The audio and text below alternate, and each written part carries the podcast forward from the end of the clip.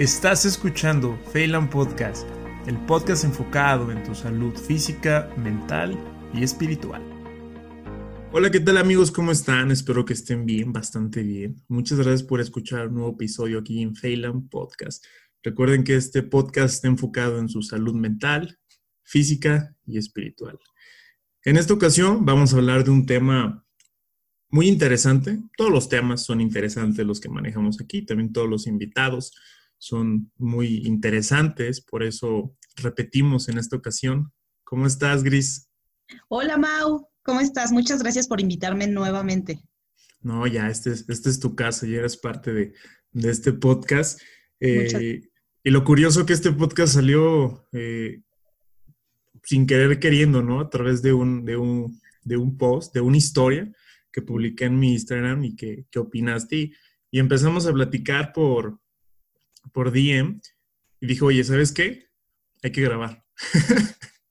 así, así en automático salió así. Sí, le dije, estaba saliendo la plática muy bien. Le dije, no sabes qué, esto es para grabar. Y muchos se preguntarán cuál fue esa, esa frase, cuál fue ese post, esa historia. Y más o menos dice así, no tienes problemas de pareja, tienes problemas de la infancia sin resolver, que se disfrazan en problemas de pareja. ¿Qué opinas, Gris, de, esta, de esta frase?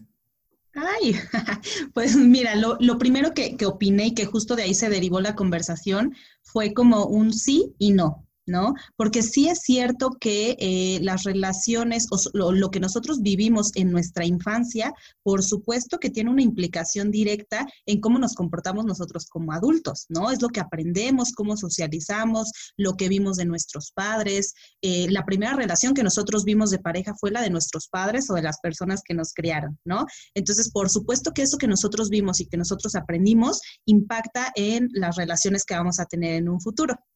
Sin embargo, también te decía, sí y no, porque también creo que como adultos tenemos pues esa responsabilidad de tomar conciencia de lo que vivimos y em, decidir cómo queremos formar nuestras relaciones. Entonces, para mí es un sí y no. Y es algo muy interesante porque ignoramos esto. Bueno, yo hablando en mi experiencia, ignoro, eh, ignoraba esta, esta frase, ¿no? De que empiezas a tener una relación, no específicamente una relación amorosa, una relación eh, con humanos, una relación con personas. Y después hay varios problemas que se tienen y siempre decimos, o algunas personas dicen, no, es que todas las personas son iguales. Todas las personas son iguales, pero aquí en esta ocasión yo digo, bueno, quizás no son iguales todas las personas, quizás son tus comportamientos los mismos en todas las relaciones. Y que puede afectar mucho la relación de, de pequeño, ¿sí? ¿Qué tipos de comportamiento, Gris, crees o heridas emocionales crees que son las más frecuentes? O a ti en, tu consulta, eh, obvio, respetando el número de los pacientes, toda esta cuestión de ética, pero ¿qué es lo más frecuente que tú ves en cuestión de relaciones de pareja? Pues mira, yo te diría, la número uno es el abandono. El abandono de alguno de los padres y en específico del, padre. Eh, yo trabajo mucho con mujeres, yo creo que el 80-90% de las personas que, atiendo son mujeres y esto es, parte de lo que se ve. Cuando vienen a mí por un tema de, relación de pareja, eh, normalmente es eso, no tuvieron esa figura paterna eh, o a lo mejor em, sí, no tenían una relación muy cercana o se fue su papá, eh, no estuvo al pendiente o era violento o tenía algún tipo de adicción y entonces eso pues por supuesto que genera un, eh, sentido de no sé cómo debe de ser un hombre, o yo lo que aprendí de una pareja es que debe de ser así, o a lo mejor tenía un papá que eh, solo aportaba económicamente, pero estaba ausente emocionalmente, ¿no? Entonces yo te podría decir, la, la más frecuente es esta del abandono, aunque también está la parte del rechazo, este, la humillación, ¿no? O algunas cosas, la violencia, esas son como las principales eh, heridas que cargamos de la infancia. Hace poco, igual en mis historias, publiqué algo relacionado de la violencia. De hecho, era el día de la violencia eh, contra la mujer. Y publiqué de que, qué tipo de violencia han sufrido. De hecho, pues el 70% de personas que me siguen en Instagram son mujeres, el otro porcentaje son hombres y no, y no interactúan mucho. Y pues todas las que contestaron fueron mujeres y un porcentaje enorme, enorme, violencia psicológica. Violencia psicológica y por parte, eh, los principales causantes fueron los padres. Sí. Eh, esto no estoy diciendo que tus papás tienen la culpa. Eh, no, no, no, no queremos tampoco causar ese, ese conflicto de que ellos son los responsables de tus problemas de pareja. este, no son los responsables, pero sí está muy, arraigado. ¿Cómo se puede hacer consciente, Gris? Esta cuestión de que los problemas, mejor dicho, no, los problemas no, las cuestiones de relaciones, hacerlas consciente. Porque puedes, hay personas de que una relación, dos, tres, cuatro, cinco, seis, regresan, bueno, un, relajo, pero nunca llegan a hacer conciencia. Cuando se puede empezar a hacer conciencia de que, ay, esto ya es algo que no es de las personas, sino es de mi persona.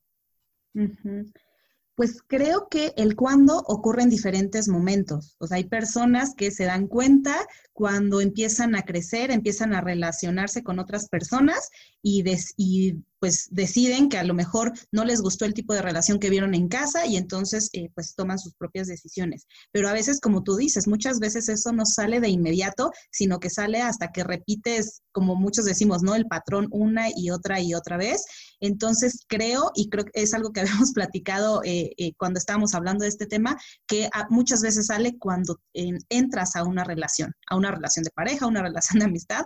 Ahí es cuando sale pues todo este este tema, estas cosas que tú viviste, la forma en la que te relacionas con las otras personas, la confianza, la desconfianza, la comunicación. Todo eso surge cuando nos relacionamos ya con otras personas. No sé qué opinas. Pues sí, yo igual opinamos lo mismo. Eh, ahorita estamos platicando que si quieres la mejor radiografía emocional, cuando vas al médico para saber cómo están tus pulmones, te piden una radiografía del hígado, un perfil hepático, tu ultrasonido, pero yo quiero saber cómo estás de tus emociones, inicia una relación. Inicia una relación. Afróntate al rechazo, a que las cosas no salgan como tú quieras, que la persona no es perfecta, es humana. Entonces yo creo que es algo muy, este, muy, muy interesante. Ah, antes ahorita de grabar, Gris, me puse a buscar unas cosillas eh, que me gustaría tu opinión, que habla una psicóloga el nombre queda pendiente, sino aquí va a aparecer el nombre de la psicóloga, eh, de cuatro tipos de comportamientos en las relaciones más frecuentes. Una, la desvinculación, que menciona que las personas son personas que se alejan de las relaciones, no se quieren hacer responsables, inician una relación, pero están ausentes. ¿Tú cómo, qué opinas o cómo ves este tipo de comportamiento? Creo que suele suceder, a lo mejor no, no, mm, no lo identificamos como tal con ese nombre, pero sí pasa mucho de personas que están en una relación, pero no confían en su pareja, no se pueden eh, comunicar, no pueden decir lo que están sintiendo, lo que están pensando, y entonces están en la relación, pero como con cierta resistencia a involucrarse totalmente por miedo justo a ser lastimados, a ser rechazados, o sea, como que todas esas heridas están de fondo, pero creo que esta desvinculación no solo ocurre cuando las personas no quieren entrar en una relación, sino a veces ya estamos en la relación y no queremos eh, como romper esa barrera de la comunicación, del acercamiento, tanto física como emocionalmente, ¿no? La segunda, esta es muy conocida, ¿no? La dependencia. ¿Qué, opinas sobre este comportamiento de, dependencia, ¿no? De estar ahí, ahí, ahí, ahí.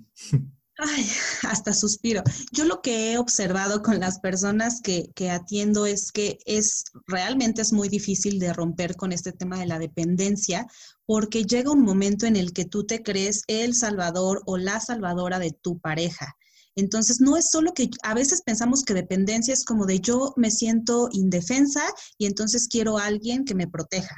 Pero no necesariamente, a veces la dependencia se ve justo al revés. Yo creo que el otro me necesita y por eso tengo que estar ahí, porque si yo no estoy, el otro no va a ser feliz. Entonces, pensar que el otro nos necesita para ser felices también es un tipo de dependencia y como dices, es una de las más frecuentes. ¿Y cómo crees que se puede resolver esta, la dependencia?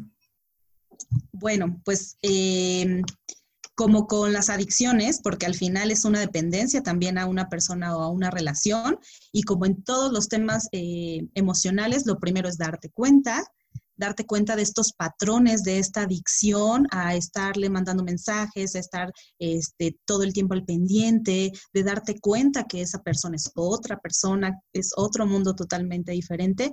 Eh, cuesta mucho trabajo, no es una tarea sencilla, ni te puedo decir ni para el terapeuta ni para la persona eh, que está en esa situación, eh, pero sí requiere mucho de autoconocimiento y también a veces de autoestima. ¿No? De, darte cuenta de, pues, de cuál es tu valor, de qué es lo que tú estás esperando de una relación y por qué estás en una relación en la que necesitas que el otro te proteja o necesitas tú proteger al otro. Y está muy cañón esto, porque incluso me, me han comentado algunas amigas eh, psicólogas, no sé si te ha pasado, que estos tipos de comportamiento entonces después se hacen dependiente al terapeuta. que ese es este otro rollo. ¿Te ha pasado a ti eh, ver algún comportamiento de que hay una dependencia. Ya se quitó la dependencia a la pareja, ¿no? Pero ahora tengo dependencia a, mi psicólogo.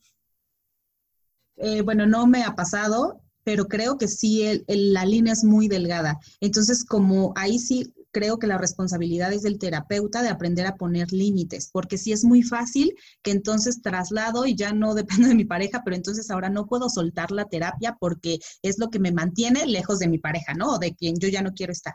Entonces, el trabajo ahí es dotar a la persona, digamos que enseñarle, mostrarle el camino y las herramientas para salir de esa relación sin que se meta en otra eh, igual dependiente, ¿no?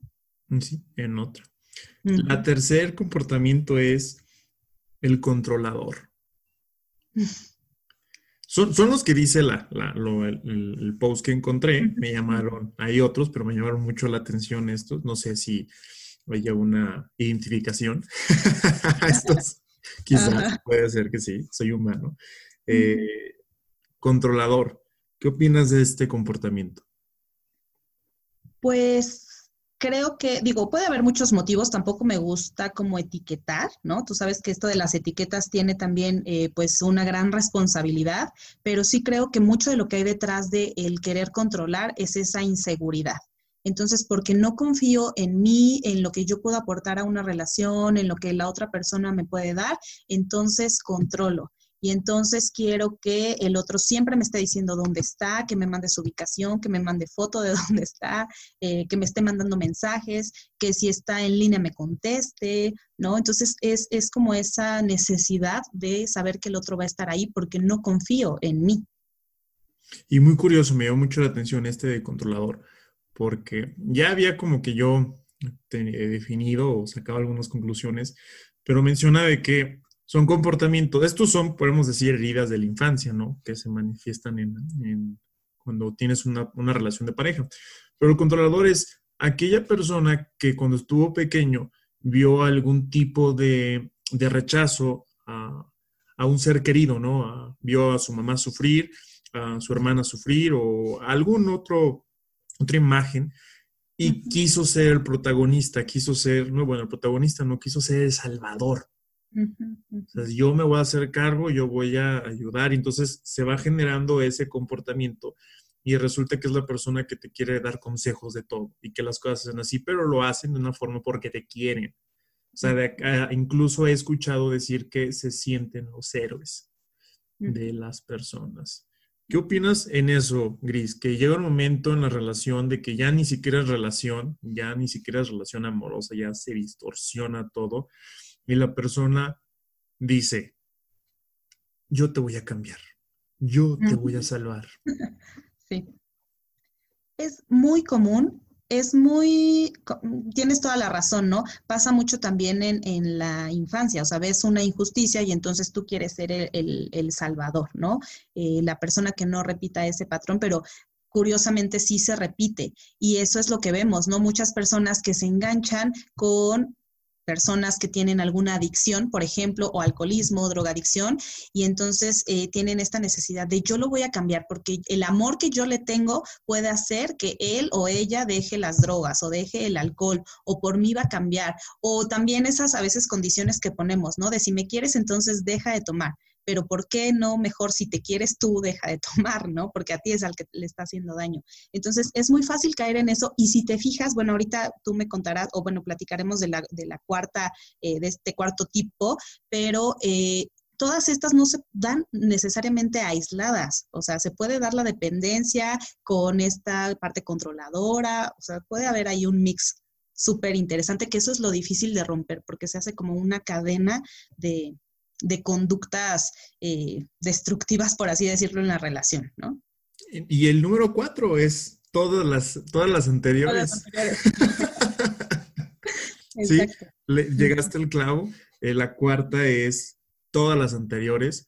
Sí, y, pero ¿sabes qué, Gris? Todas las personas que nos están escuchando, estos no son personas, ¿sí? La intención de esto que grabo no es de que ay, entonces yo soy controlador o mi marido o mi pareja es un controlador. No, yo aquí siempre referí y Gris nos referimos a comportamientos. Y un comportamiento no es una persona.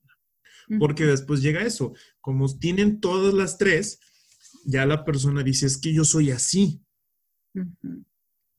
Y creo que ya es más complicado este, el abordaje y ahorita tú dijiste algo bien interesante, Gris. El 80% de tus pacientes son mujeres.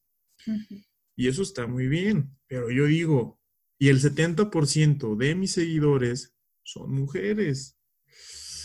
¿Y dónde están los hombres? ¿Somos perfectos? no, no estoy segura. Fíjate que aunque sí, el 80% o 90% de las personas que atiendo son mujeres, también atiendo a hombres y también te puedo decir que lo que nos duele como personas es lo mismo. Eh, es decir, también los hombres sufren por relaciones de pareja, también los hombres han sufrido abandono, también los hombres han sufrido violencia, tanto por parte de sus eh, padres como por parte de sus parejas. O sea, eh, yo te podría decir, el sufrimiento sí es el mismo. La diferencia es la forma de afrontarlo. La diferencia es que las mujeres tenemos más permitido llorar eh, o que se note que estamos tristes o que se note que somos súper celosas o que se note todo y con los hombres no tanto. Entonces la forma de afrontar es distinta, pero yo te podría decir, el dolor sí, sí es el mismo. O sea, también vienen hombres que, tienen estas mismas eh, temas de pareja, por ejemplo. Sí, son, y son comportamientos de que no es de un tipo de género, ¿no? Nos afectan a todos los seres humanos. Y yo relacioné esto, estos cuatro comportamientos, Gris, con algo que ya te comenté ahorita de esta Edith Heger, la, alumna de Víctor Frank, que vamos creando una cárcel, ¿no? La cárcel del autoabandono que nosotros mismos nos que nosotros mismos construimos, ¿no? Y depende de tres factores. La de buscar atención, dos, de buscar afecto y tres, buscar aprobación. Y eso desde la infancia. ¿Qué opinas de, cada uno de ellos o de, los tres?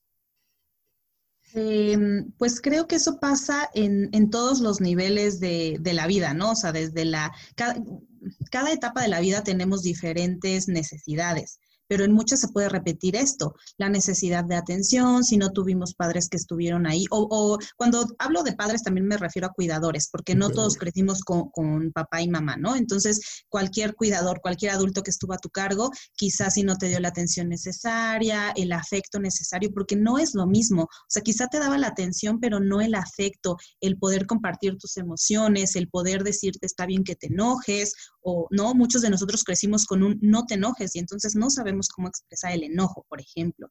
Entonces, eh, creo que sí son necesidades que tenemos a lo largo de la vida y que definitivamente también impactan en, em, pues en cómo nos comportamos en la vida adulta.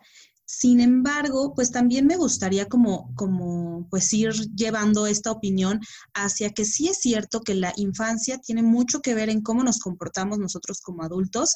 Sin embargo, a mí no me gustaría darlo como definitivo, ¿no? Como que, ah, como viviste abandono, por, este, como viviste abandono, ya eh, vas a ser una persona de este tipo porque me ha pasado, yo he tenido también, he atendido personas que me dicen, es que eh, mi papá me abandonó y yo he leído que las personas que son abandonadas son así, entonces yo soy así, pero no necesariamente, o sea, una vez que te das cuenta, puedes tomar la decisión. Entonces, eso creo que es lo peligroso de poner como etiquetas, ¿no? Eh, de decir, ah, bueno, pues es que yo fui una niña abandonada, pues entonces, como dices, el autoabandono, pues entonces lo que me toca es siempre eh, abandonarme incluso yo misma. Por eso creo que eh, hay que llevar también eh, la responsabilidad como adultos de lo que vivimos, ¿no? De las decisiones que tomamos. Sí, y es la pregunta que te quiero hacer, ¿no? ¿Crees que todas las relaciones humanas eh, influyen con nuestras relaciones de la infancia? Sí creo que influyen definitivamente, ¿no? O, sea, la socialización se da así, primero con nuestros padres, nuestros hermanos, después la escuela y después la sociedad en general. Definitivamente sí influyen. Y yo siempre he dicho, como niño, tú no tienes la responsabilidad de lo que hicieron tus padres, ¿no? O sea, pues tus padres actuaron así porque también ellos tienen su propia historia pero ya como adulto sí tienes la responsabilidad de tomar tus propias decisiones. Entonces a mí me parece un poco incluso pues irresponsable eh, echarle la culpa siempre al pasado de, lo, de las decisiones que tú puedes tomar en tu presente, que no es sencillo. No significa que sea sencillo, ¿no? Pero, pero sí te puedes hacer responsable. Sí, y una vez creo también que ya te, te das cuenta, tienes atención, eh, ante ti yo creo que todo esto de atención, afecto, aprobación, no lo relacionamos siempre el exterior.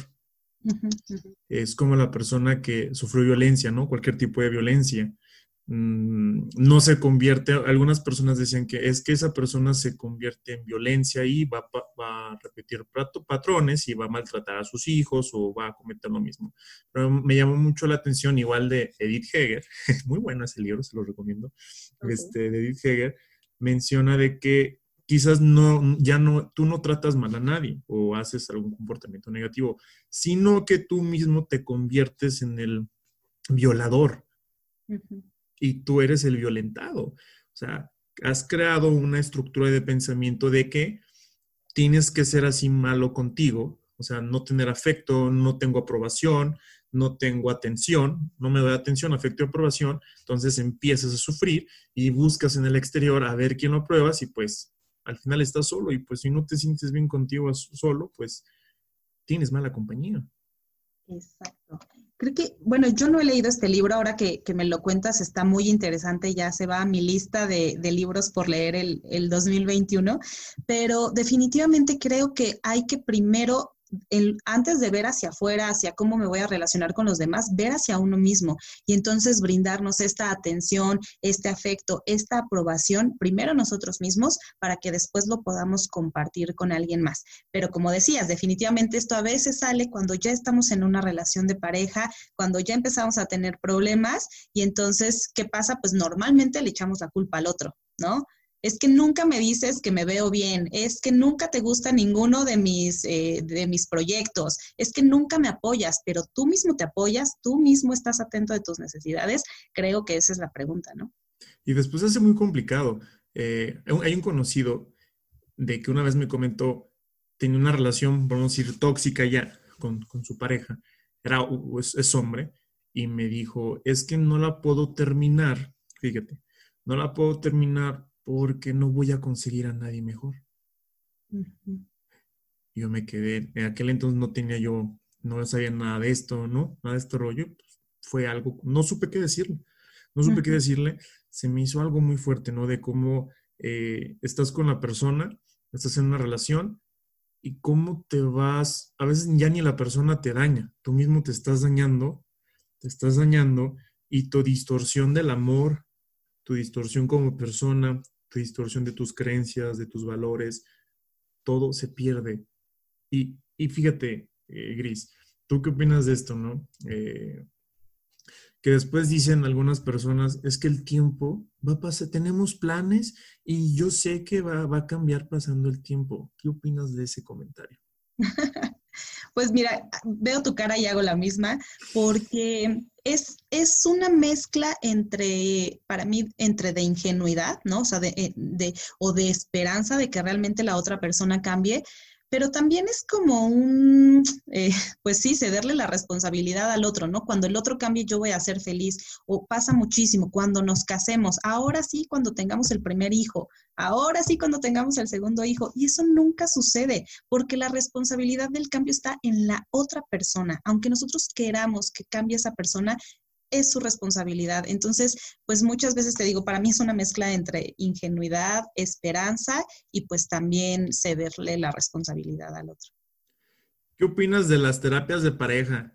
Tienen que ir, ahorita te doy mi opinión, bueno, pero eh, ¿qué opinas tú de las terapias de pareja? He conocido unos compañeros que llevan que tres meses, cuatro meses de, de noviazgo, ¿no?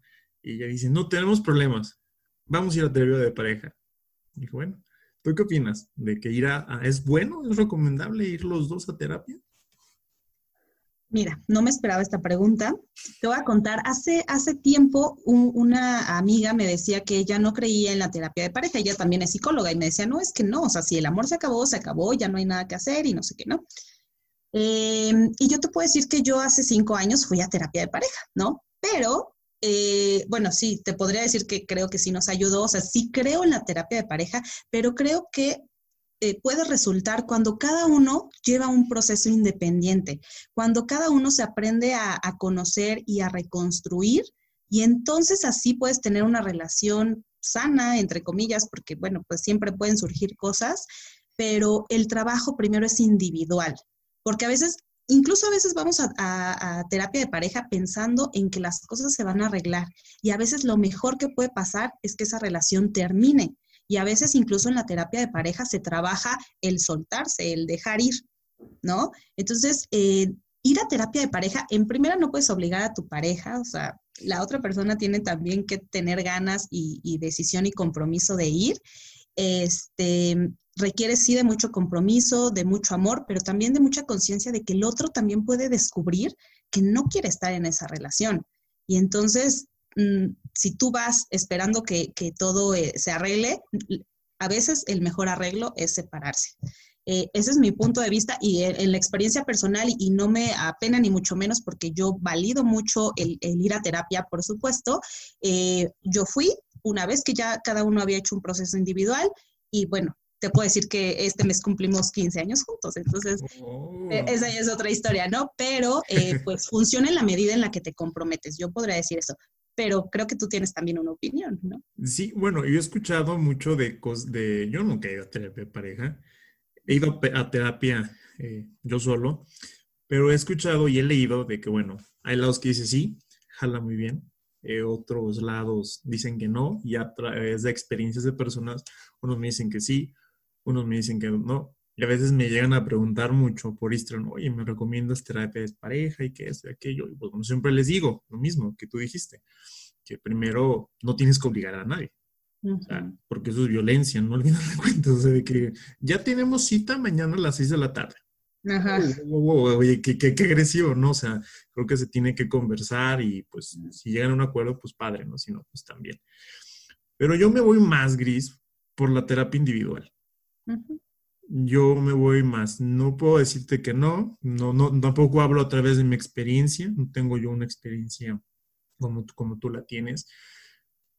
Pero me ha, me, ha, me ha tocado leer algunos artículos, algunas cosillas que no sé si lo, si lo hacen todavía, que ponen a, la a las parejas enfrente, cara a cara, ¿no?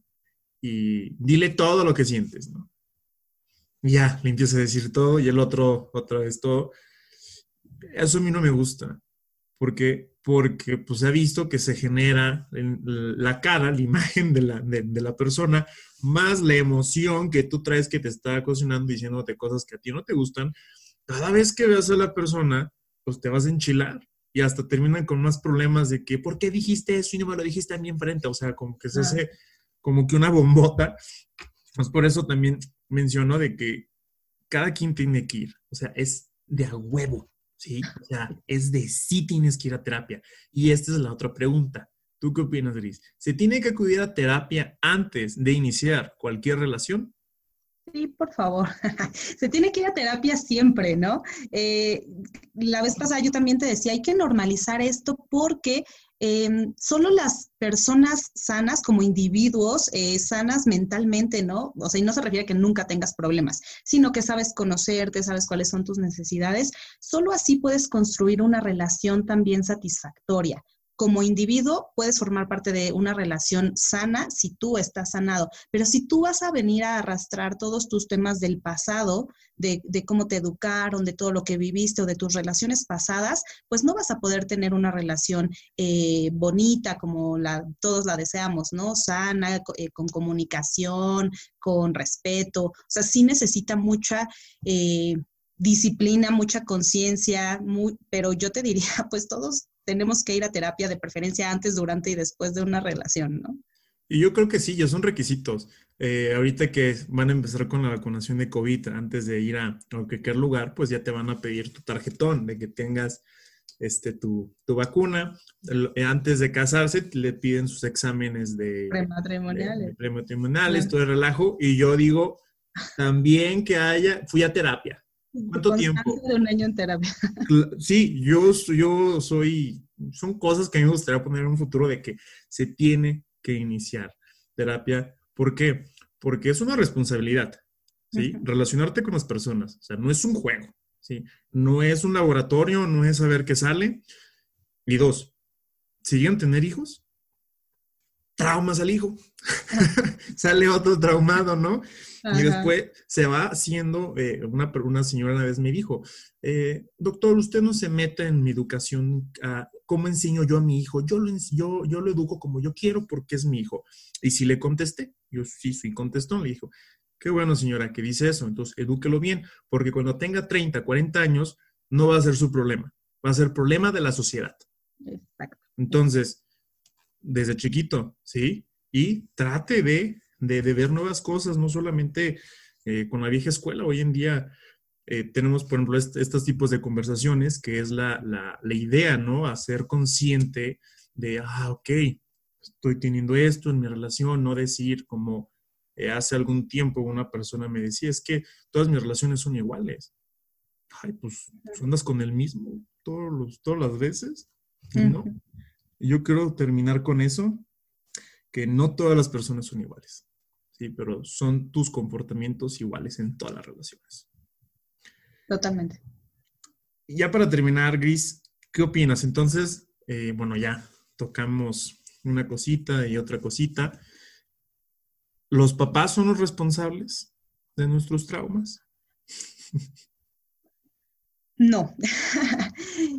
tienen mucho que ver bueno, quizás podría cambiar mi respuesta. Podría decir, quizás sí son responsables de nuestros traumas, pero nosotros como adultos somos responsables de, los que hacemos con de lo que hacemos con esos traumas.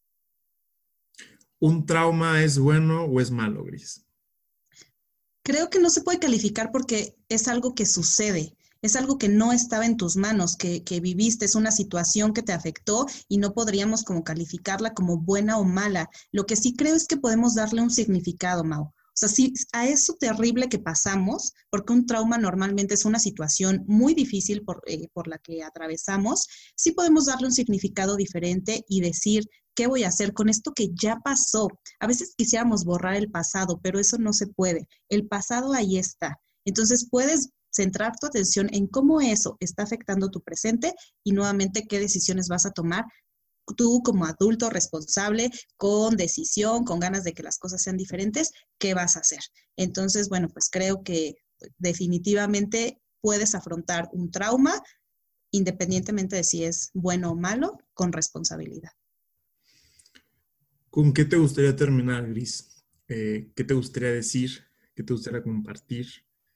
Desde tu corazón? Pues primero muchas gracias por invitarme, Mau, y gracias por abrir el espacio, porque creo que esto es algo que muchas personas pueden eh, tener en mente. Eh, y a mí me gustaría decir que no eres responsable de tu pasado, pero sí de tu presente. Entonces, date un clavado a cómo estás en este momento y decide qué es lo que quieres, qué tipo de relaciones quieres formar y con base en eso toma las mejores decisiones para ti. Amén. Sí. ¿Dónde te podemos encontrar? ¿Dónde te pueden contactar eh, para que cuiden la terapia con Gris?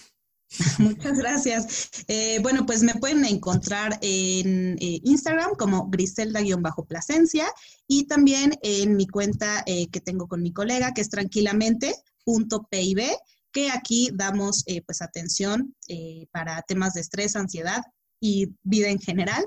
Entonces ahí nos pueden encontrar. Muchas gracias, Gris. Muchas gracias por aceptar. Muchas gracias por esta, esta, esta conversación. Muchas personas, después de la historia que publiqué de ese post, me empezaron a escribir mucho, ¿sí? A dar su punto de vista, unos que sí, otros que no, eh, porque igual les puse ahí de que, ¿qué opinas tú? Eh, hubo un porcentaje enorme que creo que fue el 82% de que sí, sí, sí afecta. ¿Y por qué hago esto? No? Porque yo aún no hay una evidencia, ¿no? Así totalmente científica que digas, sí, sí te, te afecta, ¿no? Eh, yo creo que el comportamiento humano, la mente humana, pues es un relajo que no es como una receta de cocina, no es como ahorita comentó Gris, de que si ahorita me gustan las personas mayores, significa que no tuve papá. No, o sea, puede ser que sí, puede ser que no, pero por favor, no se automediquen y no se autodiagnostiquen, porque la salud mental no tiene ese filtro como que tiene la medicina. ¿sí? Ya cualquier persona empieza a hablar de salud mental sin ninguna certificación, sin ninguna preparación y pues a veces ustedes u otras personas pues no, no, no saben nada ahí, lo chupan y se lo creen. Entonces, eh, siempre acuden a un profesional de, la salud o de cualquier tipo, una persona que se dedicó a estudiar y se esté preparando constantemente, porque después sales más traumado, ¿sí? Ya uno solo se trauma, los autotraumas, ¿no? Y pues sería todo, sería todo.